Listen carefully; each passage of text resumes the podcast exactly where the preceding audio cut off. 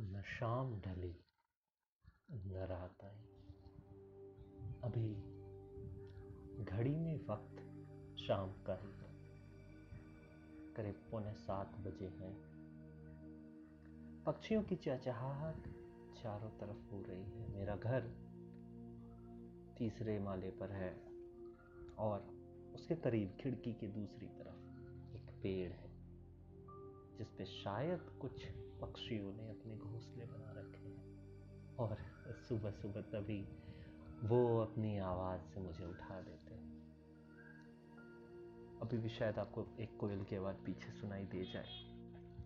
और ये जो गाड़ियों की आवाज़ इधर से आ रही है, ये कुछ लोग हैं जिन्हें शायद बहुत जल्दी है और वो सरकार की बातें नहीं मानते।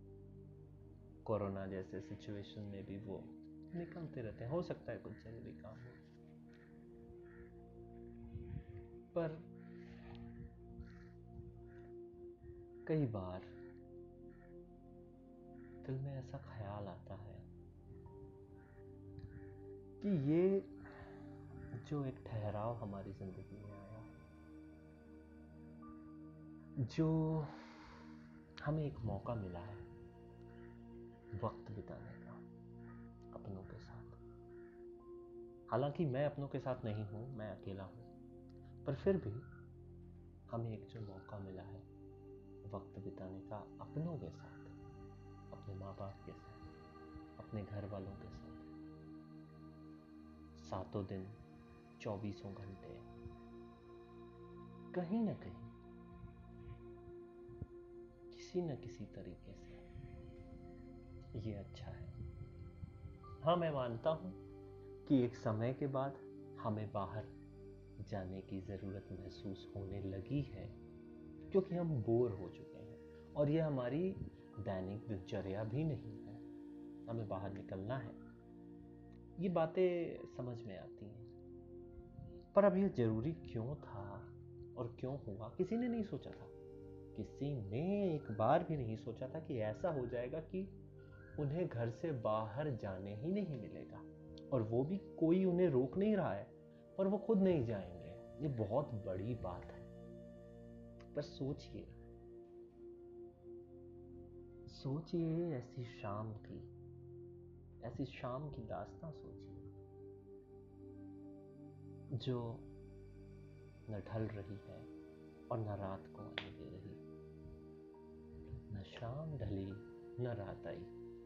हम सुबह उठते हैं, अपने घर के काम वगैरह करते हैं, आपस में बातचीत करते हैं। हो सकता है तो कुछ पुराने टीवी सीरियल्स देखते हैं साथ में। यही हो रहा है। कोई खाना बना रहा है, कोई कुछ नया सीख रहा है, कोई अपने शरीर पर ध्यान दे रहा है, कोई योगा कर रहा है, कोई प्राणायाम में लगा है। कोई लाइव सेशन दे रहे हैं। बहुत कुछ हो रहा है। और कहीं ना कहीं ऐसा लगता है कि ज़रूरी था। ये ज़रूरी था क्योंकि हमारे पास एक दूसरे के करीब आने के इतने साधन हो गए थे कि हम एक दूसरे से बहुत दूर हो गए थे।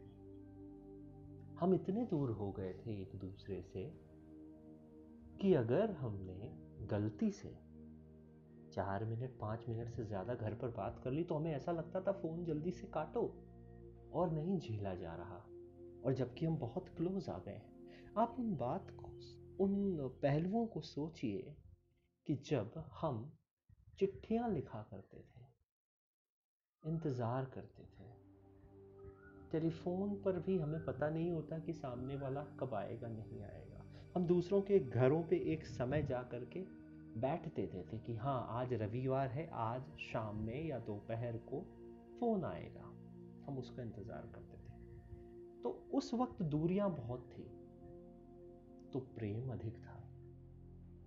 और अब जब चीज़ें हमारी उंगलियों पर हैं, एक बटन क्लिक किया मोबाइल पर और हम वीडियो कॉल कर सकते इतनी निकटता होने के बाद भी हम बहुत दूर हो गए थे। हमें पर्सनल स्पेस चाहिए। ये कैसी चीज़ें हैं?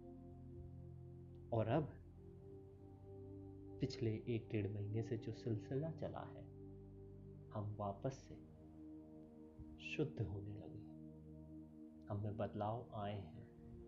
आप मानिए या नहीं मानिए। अलबत्ता न शाम ढली, न रात आई, पर हाँ हम बदल रहे हैं। हमें मौका मिल रहा है समझने का, पढ़ने का, क्योंकि जब से हम पैदा हुए हैं, तब से लेकर इस साल तक। शुरू के बचपन के कुछ सालों को हटा दे जब हमारी समझ नहीं थी तो उस वक्त हम अपने माँ बाप के काफ़ी करीब थे। वो हमें समझते थे, हम उन्हें नहीं समझते थे क्योंकि हम समझदार नहीं थे। फिर जब हम बड़े हुए तो हम स्कूल जाने लगे। जब हम स्कूल जाने लगे तो हमारे दोस्त बने।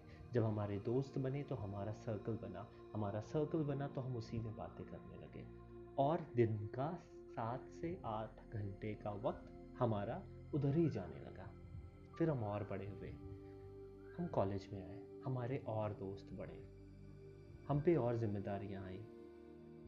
हमारा और ज़्यादा वक्त उस तरफ़ जाने लगा। फिर हम नौकरी करने लगे। हमारी जिम्मेदारियाँ और बढ़ गई। हम दूसरे शहर में पहुँच गए और माँ बाप से बहुत दूर हो गए। पर अब हम उनके करीब हैं और इस बार हम समझ है। हम ना समझ नहीं है। तो ये बहुत अच्छा मौका है इस बात को समझने का कि हमारे माँ बाप कैसे हैं। उनको पढ़ने का उनकी आकांक्षाएँ जानने का, उनसे अपने विचार साझा करने का बहुत अच्छा मौका है। अलबत्ता, ऐसा हो तो नहीं सकता कि ये शाम न ढले और रात ना आए। पर कोशिश कोशिश भी नहीं बोलूँगा। अच्छा लग रहा है ये कि न शाम ढली न रात।